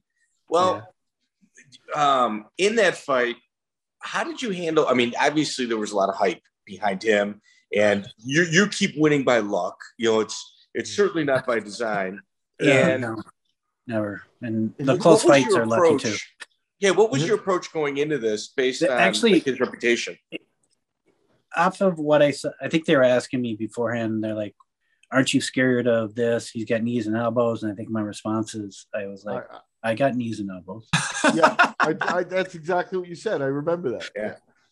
So, but uh, I was like, "Yeah, I got knees and elbows." I looked at the so this is the advantage of having me see a fight um, is I looked at what he did well, and I actually worked on like the way I set up my Thai kick. I I kick hard, or at at that point juncture in my life, I kick really hard. So instead of like kick stepping off or stepping, I developed so that I could be able to kick without the step, and that was to try to get hit because he charges in on his cross to try to push him off to the side and to stop his he's dangerous coming forward he's explosive and he's a finisher and one of that things was trying to get get him hitting under the ribs to keep him from like lunging in and hitting his cross the other side of it is i, I started working i worked a jumping knee bar uh, basically because i'm like he's got really good hips he's hard to take down how am i going to take this guy down with not using a lot of energy and conserving my energy so i worked on a jumping knee bar because if I don't get the knee bar, if I get the knee bar, I finish him. If I don't get the knee bar, I get a top position and I don't use a lot of energy. And it's not, it's unconventional, if that makes any sense. Mm-hmm. So it's an aspect of, there was a decent amount of strategy going into the fight. Like I, I, I used the kick a certain way. Um, and then the other part of it's just natural thuggishness. dirty boxing, the dirty boxing on the inside and stuff like that was just would just taken on the fly. So I know. How, how was uh, Jamie Levine as a promoter? Well, Jamie was um, um, absolutely pissed. He was livid because that was going to be his guy. So he was mad. I think if he, if he could have figured a way to take the belt away from me, I think he probably at that point would have. So, I, and like Matt Hughes and Pele almost got to do it in the back because Matt kept on t- going to Pele, who's champion now, who's champion now, and Pele was like irate. So, what was Matt doing? Matt was, was making fun of him. He was antagonizing Pele. So, so now, but, uh, was this was this the same weekend that the alleged uh, prostitute was he refused? Is that is that this weekend? Yeah, yeah, yeah. Same same deal. Well, what do you know about that story? yeah. We had Alex Davis. I just heard on. that they some prostitute possibly stole something from Pele. Pele ran her, ran the car down and possibly punched through the window. Some sort. I think it was a jumping knee. yeah, I have, I have no, I have no idea. So my fucking cat toys went out. so, so, we had Alex Davis on. Uh, he's a, a big time manager from Brazil, one of the judo coaches for American Top Team, and he talked about Pele. It, it's it's like the old man that doesn't know that you know he should be kind of keeping certain things quiet. He tells uh-huh. this amazing story about Pele that is just just mind boggling. Uh-huh. It's he told us we're not allowed to clip it, which is why mm-hmm. it's not clipped. Mm-hmm. I highly suggest you go watch that Alex Davis interview because it is phenomenal. Yeah. Um, yeah, he had a prostitute try to rob him and he ran after her naked. That's true. and tried to explain to the police, like, no, you don't understand. She tried, you know, she's not giving me what I paid for. And they're like, you can't tell the police that you didn't yeah, you didn't get paid. I don't care. He couldn't understand it why they no, this is a, a deal, a verbal agreement. They just couldn't get it. Yeah, he didn't realize he was in the U.S. So yeah, I, mean, I, I, think he's up in New. You think he's up in New York now, isn't he? Or something? Uh, I think he probably calmed down a little bit through the years. Yeah, yeah, especially if his family's asking us to take that clip down. Yeah, yeah, that's what happened. that's what happened. Yeah. So, Dave, I only wanted to take you to the 2000s because Mm-hmm. Um, you know, your career is just so enormous, mm-hmm. and what we what we usually like to do is we t- try to break people's careers up into certain times and segments and really dig in on them. But I'd really like to talk to you if if you've got time about the Warriors War in Kuwait. we can we, we can hit that. Um, uh, I think I had about 20 minutes or 20% of my charge left on my phone. But the Warriors War with Carlos Newton, Muhammadov, Muhammadov uh, for me running and Kareem to the finals. Obviously, uh, Hughes was on, in the tournament and Pele. So at the time, I think at this point, we are all in the top six in the world. So Jeez. Matt Hughes, Carlos Newton, Pele, and me I'm probably in like the five or six on the list. And Kareem is an Abu Dhabi uh, uh, grappling champion, had a, an out with uh, Arona, which they had a basically no point match. And they, uh, I think Kareem like slaps him or hits him, and then the Sheik kick, kicks him out of Abu Dhabi. So, and the, I think the, the, the Kuwaiti Sheik that put on this tournament is president of Kuwait now. Yeah. Wow. Yeah. Yeah. So we that, that was yeah. I, I, I remember looking at a news article not long a while back, and I'm like, oh, dude's president now. That's kind of funny. We yeah. So let, us take you back and let's, as Mike usually does, let's put some framework around this. First of all, Kareem, they mm-hmm. when they set this that's the finals up, we go. No, but I understand that. But when they set the tournament up, Ricardo Liborio was in it. Yeah, originally, mm-hmm. and, and Kareem who is Kareem Barkalaev, was advertised as Kareem Allah. Uh, and everybody's like, well, who's who could Kareem Allah be? 0 and 0 in MMA. Yeah, and he, you know, he was converted. He, he, was converting to Islam and moving to Kuwait, each there. And he was in Kuwait for three to four weeks before any of us got there, from what I was told, or a couple months actually. Um, what and uh, they we got in like a day and a half to two days before the flight. That's fair. Me and, me and Hughes were were passed out on the locker room floor before the our fight school game, sleeping basically because we were still so fucking jet lagged, and there was no weigh-ins. So Kareem's probably 205, 210. they, they they have another another dude that they were gonna have fight Omri that's uh, from Russia that was 240. Like like McCarthy, like no, like well, there was gonna be no weigh-in. So but and they said they didn't have a scale, but I brought a scale. So Pat's like, "Go get your scale." What were you and supposed to weigh at? What, what, was it supposed to be at? Do you it, know? It was going to be. It was going to be a. It was going to be a 185 pound tournament. So I mean, which is at that point not a big, you know, it's not horrible cut for me, but it's still. I'm I'm halfway into trying to be as possibly heavy as I can for the fight in Japan and keeping my weight down for this. So it's like whatever, but I'm like I said, I'm still probably a 70 pounder at that time if I'm actually cutting. Um, and uh, um, Kareem's 205, 205, I think, or 210. Did he step on, on a scale? scale? Yeah, we eventually get made everyone get on the scale. And the other Russian that was like 230 that was supposed to fight Omri, we're like, nah, he's not, that's not going to happen. So, and then everybody else was obviously at this point not on weight because we've known for like five, four hours that no one, there's not going to be a weigh-in. So everybody's that would have been making weight is drinking water, or, or the people that normally wouldn't have made weight are still not making weight. If it makes any sense, I would have made weight. Uh, I mean, me waking up in the morning, I was a couple pounds, like three, three pounds, four pounds over. So I was came downstairs to look for the sauna, and then around at whatever time I was told there probably wasn't going to be a weigh-in. So they start him with Carlos Newton, where mm-hmm. it's one round, 10 minutes, back and forth on the ground, trading submission attempts, mm-hmm. and you land a monster head kick towards mm-hmm. the end of the round. And, you know, with John McCarthy as referee and Bruce Buffer as the ring announcer, mm-hmm. it, it, it, did have a UFC type feel to it. Mm-hmm. And obviously, you win that decision.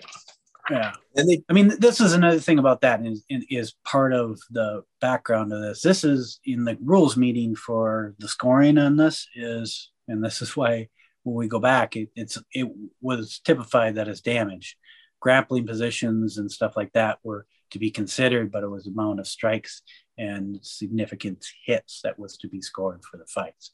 If we look at that, Carlos had some grappling positions, but even without the head kick, all the significant strikes were but from me.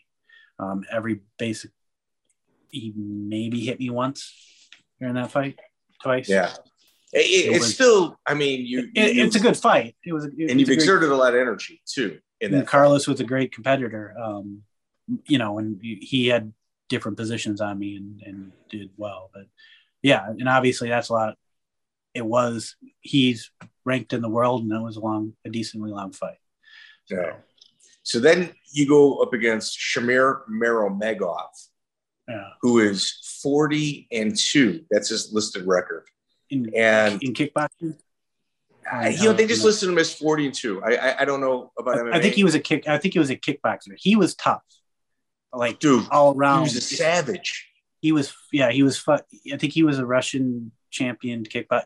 If he at, at 55, in the U would be a modern day 55 UFC level competitor. Like he was tough. And that was like one of the situations where I had to stay like immediately change what the fuck I was doing. Cause all of a sudden I'm like, pop, pop. Like he, he hits me and I'm like, okay. So I like, I think I started ranging out with a jab. Um, are you trying to establish a jab and then break distance and use knees? If that makes any sense. Cause early on, he had an early style that was more modern today yeah. than it was then, and incredibly difficult to deal with. And he's got wins over Pele and Gilbert Yvel. Well, Gilbert Yvel bit him out of frustration and got disqualified. well, Chris, I've been trying to track Gilbert Yvel down. He's reading my messages. We're going to get Gilbert Yvel on the show, and, and I'm going to lose my mind. But he had a very modern day type type. Yeah, he he had great timing um, yeah. and back and, and, back and forth as far as uh, his, like like moving back and forth and then timing his his hooks and his crosses. And I, I remember like early on getting zapped a couple times and going, "Oh fuck." Yeah. so do you yeah. think maybe then, it's time to get this guy to the ground? Would you ever? I, I, I, mean, yeah, I mean, yeah, I think what I think what I ended up doing is I, I tried to use, like I said, use my jab. I think I started to. I have a good jab when I when I when I uh, concentrate on it. And I think I started trying to use the jab to keep him out of range a little bit, and I might have angled out a little bit more um, if I was thinking. And then I, whenever he would close in, I think I'd, I think I was using clinch and, and knees, and I was using some unconventional knees where like open to a curved knee and then straight up to the head. So I'd hit him off to the side and hit some weird angles on the knees to try to basically keep him off balance. And I think eventually it probably got him down. I think that was a hard fight, dude. That was a hard fight. Yeah, it was. It was a coin toss. I think. And, I think it was. It was the aspect of uh, knees to the head off of the clinch that probably gave me the, the decision. And I think I might yeah. have got top position once. I would have to go back and look at it. Yeah, that was Chris. It's a coin toss. Like it's it's and for him to get for Dave to get that decision at this point is even harder because he's in kind of enemy territory. And for the finals, we Miguel had mentioned him. He fight Kareem Barkalaev, who I don't know how this guy wasn't a world champion. Like the way he fought, you know, maybe there's a weight difference, maybe there's jet lag, maybe there's all these other different factors that you had mentioned. He looks pound for pound the best in the world, too, in my opinion, at that time. Mm-hmm. mm-hmm. Well, so, just a little background with him. You know, in, in the Arab world, Uzbeks from Uzbekistan have that rough neighborhood kind of. Mm. So, so this guy was a rough, a rough customer from the. Yeah, start. he's a, he, he was running around. He was probably a knuckle breaker. His yeah. friends oh. and him were probably knuckle breakers. Both those guys, both those guys, money collectors. And a little side note, mm. both of them died shortly after this tournament. Uh, yeah, really. I mean, there were wars down there, and like Civil I War. said, these guys were were rough, rough mm-hmm. characters. I think Barkalaev was the kind of guy. I think Mike's right. He was probably a guy that should have been ranked at some point, or could have been.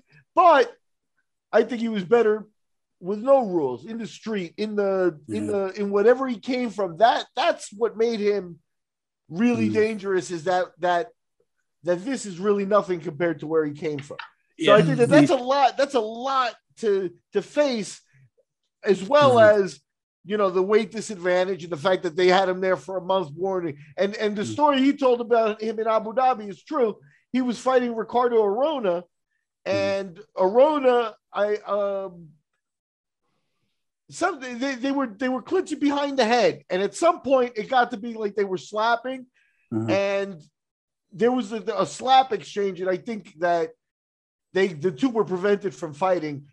The mm Sheik was asking at least for some type of forgiveness from um, Kareem, and Kareem said, "I did nothing wrong," and they put him with his shorts on. As yeah. he was that day, they put him on an airplane and deported him. Mm-hmm. Yeah, that's the story. And so, yeah. So they was he the guy, they were Miguel, that gave the finger to the sheik, and they were going to cut his arm off? I think he, I think the finger was to Arona, but that whole exchange was he was the Sheik's boy. That was the Sheik's team. Arona. So yeah. so no no no Kareem. Oh, Kareem, Kareem. Kareem lived in mm. Abu Dhabi. He was in Abu Dhabi, person, which is why he was deported. Yeah. He was part of their team. And I remember Arona is also a rough kid from Brazil. They were going to fight. And yeah. I remember one of the Brazilian guys screaming, I don't, I don't, like from the other other side of the ring running because he was understood the Arab world that he was in, telling Arona, sit the fuck down and don't get into a fight. and Arona sat down and controlled himself. He's with Sperry too, who's a pretty calm customer too, right? Yeah. Kareem didn't have that. Kareem didn't have that piece to do that, and he lost his job. And then he winds yeah. up in Kuwait, hired by another elite sheik of that. So he's traveling in real yeah, he high, was he was, high end he was, territory. He was in the process, from what I heard, in the process of converting to Islam. Maybe he was already, but we were told that he was converting to Islam, moving to Kuwait. He was brought in early, and obviously, this was going to be his uh, uh, coming out wedding. Yeah, his homecoming. Yeah, yeah it's quinceanera, Miguel. So, so then, uh, yeah, so it was. Uh, yeah, it was in, an interesting deal. The we Take us through that. Some fight. of us were concerned. Some of us were concerned about the Russians afterwards. Obviously, they mobbed the mobbed the cage after the fight a little bit, and uh, they were, you know, we were, we had Pat, Matt, and uh, other people, and we were. I think I think eventually we got back to the hotel, or we were at the place, and Monte's like, "You got to give us a different hotel because we don't want to be in the hotel with these guys." I mean, it's one thing. It, it's one thing to have to deal with it, but then there's also we're in Kuwait. If you get in a fight or you get criminal charges or whatever, I think it's six months basically till you're basically in a court.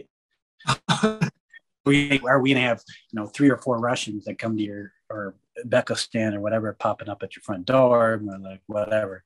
The Brazilians were backing us basically because they were more they were just as pissed at the uh, the way that the tournament got so, down as it as as we were.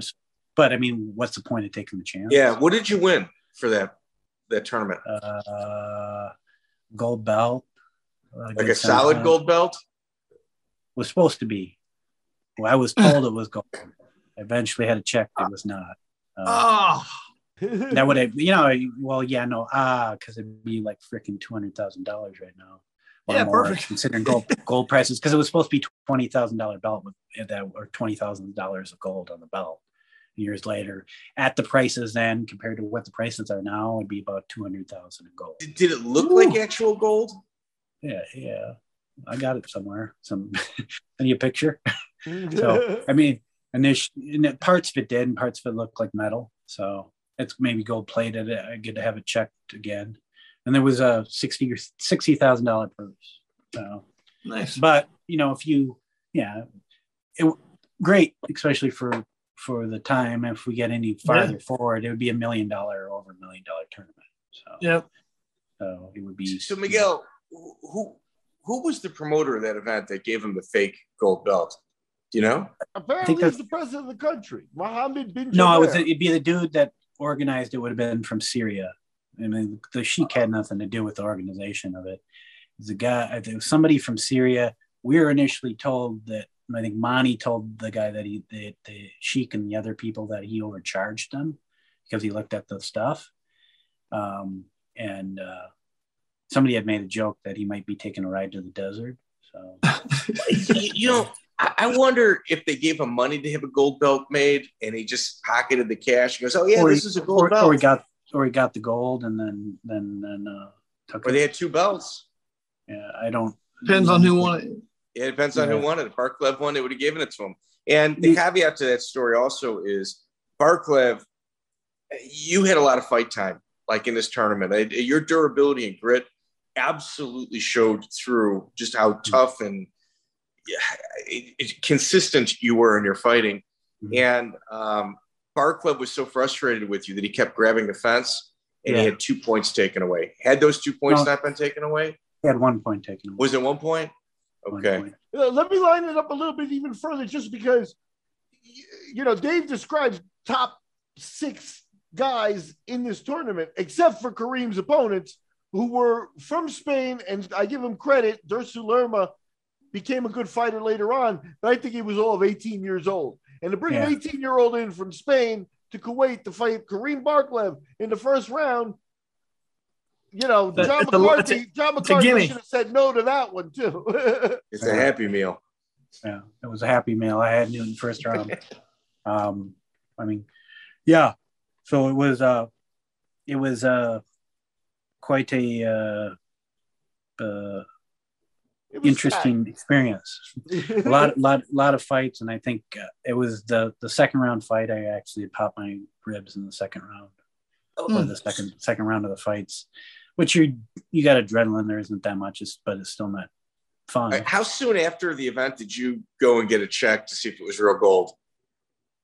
I mean, a long time afterwards. I, I, I guess I had somebody go bring it to their jeweler, and they said it wasn't. So I guess. So this was like years later. Yeah, I was just. Oh my god! Can you imagine how many people we? Should... Yeah, it's real gold. Yeah, one is yeah. in Kuwait. it was supposed to be. So I'm not lying. I'm not purposely lying. So no, no, no, no, we believe uh, you. no, the thing about it that, that, like Dave said, it actually, you know, it's a it's a hit in the wallet too. You know what I mean? It's like you know, Dave Dave may have put that thing away, thinking, you oh, know, even twenty thousand in retirement is twenty thousand in gold. Let me put that away, buy a car in a few years. Then he goes and friggin' yeah. Actually, it, it, it, it, it kind of came to that because I had been dealing with some not feeling well or sick and medical wanting medical bills originally when I went and got it checked. So, and wow. then I was with someone, so scumbags. All right, Dave, we're winding up the interview. If we could throw a couple questions at you, we have a couple routine ones we like to do. Have Have you looked into the psilocybin studies in regards to um, functionality in your brain and how they kind of correlate together with, of a medicinal value? Um, like tel- telomeres or whatever are you talking about?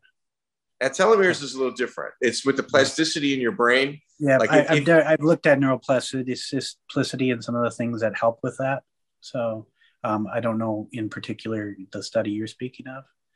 So, but it's, quite popular in the fight world right now. Mushrooms, basically. Yeah, people dealing with yeah, CTE. yeah, like yeah. microdosing, microdosing, on, yeah. microdosing on mushrooms. It, it creates uh, greater neural connections in your frontal cortex. Helps people with PTSD and some other things. Yeah, I've read about that. And there's like li- uh, lithium orotate and some other things that are also possibly good for uh, neuroplasticity. I mean, that's part of the deal with like even. Have you tried it? I can't speak on that. Okay, my man, my man, smart. Let, let, but Dave, let me ask you. Uh, you know, we know 50 Fight Club member, a lot of fights, a lot of stuff. How how many concussions do you think you got in general? Where was it something you know? You because you mentioned it in the interview, and I wanted to bring it up. You fought with uh, contact lenses. Now that's yeah. just stunning, and to hmm. the point where you know, at some point, I think in the UFC, you weren't allowed to use your contact lenses, and you hadn't gotten your op. So, t- take us through some of that and how many concussions. I mean, I, I, I think I just I must have slipped through the gaps with the optometrist or whatever when they did the eye study because even early into the UFC, I had I had my uh, I had my contacts. I guess no one necessarily asked. I mean, if I went to I went to pass the uh, eye the eye requirements for most commissions or boxing commissions, went to went to rolled me. We should just get the LASIK. You ever thought about getting LASIK? Could, no, I do. I got I got PRK eventually. Um, Perfect. But but uh, you couldn't you can't fight without LASIK either. So you need to get PRK because the LASIK does an incision. But it wasn't until you know way bit later that I ended up getting PRK. And if I would have got the LASIK early on, that would have probably disqualified me from fighting. I guess we could have uh, got probably through the optometrist or whatever, um, or somehow falsified the aspect that I had LASIK. But the incision on the aspect of the eye is uh, supposedly structurally they, they weren't there wasn't enough data on whether there was a structural issue with the the incision done on the eye for LASIK, where PRK is a process of reshaping. So the PRK does not uh, um, uh, cut your eye. Yeah, I believe you yeah. So it, it's, not, it's, not, it's not compromising the st- uh, stability or the the buttressing effect of the lens. So. Gotcha, gotcha. So, but concussions, Dave. I mean, you fought a lot. Does, is that something that you worry about, or have, have you had, or are you feeling good, or you know, obviously you're taking care of yourself now more than you did when you were a kid. You know. Yeah. Um, I guess we'll have to we'll have to see, uh, right? Maybe the they actually have they have new there was new things in uh, um and in in Australia because part of the issue with concussions over time is the plaques that forms theoretically, um, and there was some new uh, therapies using sound waves actually for the process of breaking them. Really? So it was effective in mice uh, and, and shown to basically clear those things up. Um, the process would be then to see if uh, if that would affect the structure in the brain um, and how how that would affect humans. But I initially read an article a while back um, that uh, uh, is possibly saying some good things about sound wave therapy for the process of some of that for like frontal cortex and other things like that as far as the possible trauma um did i you know, i mean the fact that I, the question is, is like if I was in a boxing gym boxing all the time, I would think I would have probably taken more damage. In all honesty, I mean, I had an ability to show more of uh, hits than probably the actual hits I take. I had the ability to, I bruised pretty easy and swelled up, if that makes any sense. There's a, a, a few fights where I would have taken necessarily damage you can, or uh, been concussed. Um, I don't remember after a fight necessarily ever losing where I was, uh, like going out of the ring or losing memory or time. Like I've been fighters that have been out, not know where they are. Mm-hmm. Makes sense. Yeah. Even uh, even uh, Hughes when he fought Pele. Yeah. He, we had to repeat to him where he was and stuff like that. Whatever. I've never experienced that from a fight. Uh, yeah. That makes, makes sense. I've been out here, here or there for a couple seconds, but I've always been back and been aware. If that makes any sense. Yeah, I, have uh, had uh, Keith Keith Wisniewski, for example. He's come up to me and been like, oh, "How did I win?" Literally. So, well, I mean, I mean, so yeah, I mean, from from that aspect, could it that uh, I mean, yeah, that could an aspect of being hit, which is a problem. There's also not knowing how you win is one thing. There's sometimes you lose things in fights just because you're dealing with tachypsyche or fast time, too. I mean, that's an outside of you processing your information basically with adrenaline and and and other things so the aspect of everything that you see is not necessarily uh, completely accessed until later right, right crime no. scenes and other things and then tell you that also right so you're yeah. we're, we're, you're dealing with a stress situation to a certain level so no you're right you keep keep but when they ask you three times how they won yeah, yeah. Then they, then they know, then you know they got they got hit pretty hard. they got yeah. they got Dave, it's been so good catching up with you. You know, like I said, I, I wasn't lying about that Trailblazer stuff. You know, we're mm. talking about a man who's one of a kind for sure. Uh, well, thank you so much for your time, bro. Let, us let's let's let's have one second because I did look at what like if we go back, this is from October, basically at the point I lost to Hughes to all the way to after I beat Cream and and win the UFC title. If we are looking at that as far as only NHB, not MMA, I did not lose for four years in three Ooh. months. and I, that's fighting people crazy like competition. Shonie Carter, McClure, Dennis Hallman, Nakao, Laverne Clark, Chris Lytle, Fabio Anita, Jose, Traven. So that's 16 to 18 level UFC level fights that I did not lose in NHB. In, in MMA, because some of those are Pancrase, and I would contend a few of those. I, I, I would completely say are, were janky. One of them I lost, but I was very ill. Like very ill, I was pissing blood half an hour before the fight. Hmm. So, but just just another aspect of trivia that people aren't well, aware of. Well, Dave, I mean, I mean, Dave, there's there's no doubt in my mind that you know for nobody's on top forever. But for a very good period of time, it's it's no doubt you were. I mean, it's from the magnitude of the people you fought, you were the best in the world at that weight class at the time, without a doubt. So uh, I, mean, love putting people on that. Pardon me. Being the best, one of the best. We're we were good. so, you yeah. kept no, you, were, you were you were the guys. Yeah. So, but I mean, that's, that's one thing too, is like even looking at like, I think, what is that weird fight matrix or whatever you look at it. And they yeah. were putting me for a period of time and one of the things is pound for pound. Part of the reason is they have some weird formula, but it has to go with who you fought, who they fought. And yeah. it's like when you go, like, if you look at like, uh, I fought people that basically, you know, fought St. Pierre and Sakuraba and yeah. Kondo and whoever is Nagara, Couture, uh, um, Maurice Smith, who's a champion. So, I mean, that's kind of why they that kind of stuff comes up. The reality is, you know, not many people know that reality of the situation. makes any sense. Let me ask you, Dave, as, as a guy who was first 185 pound champion in the UFC, and you know all this other trailblazing stuff, do you sort of sometimes feel like you don't get enough credit? Like, does that stick with you sometimes? Are you comfortable? I, I know you're comfortable in your own skin, but does that? I mean, I I, I, I, I, I think in the aspect of like I would prefer the. I don't know if I prefer the attention because I've never been so hot on that. I would prefer the money.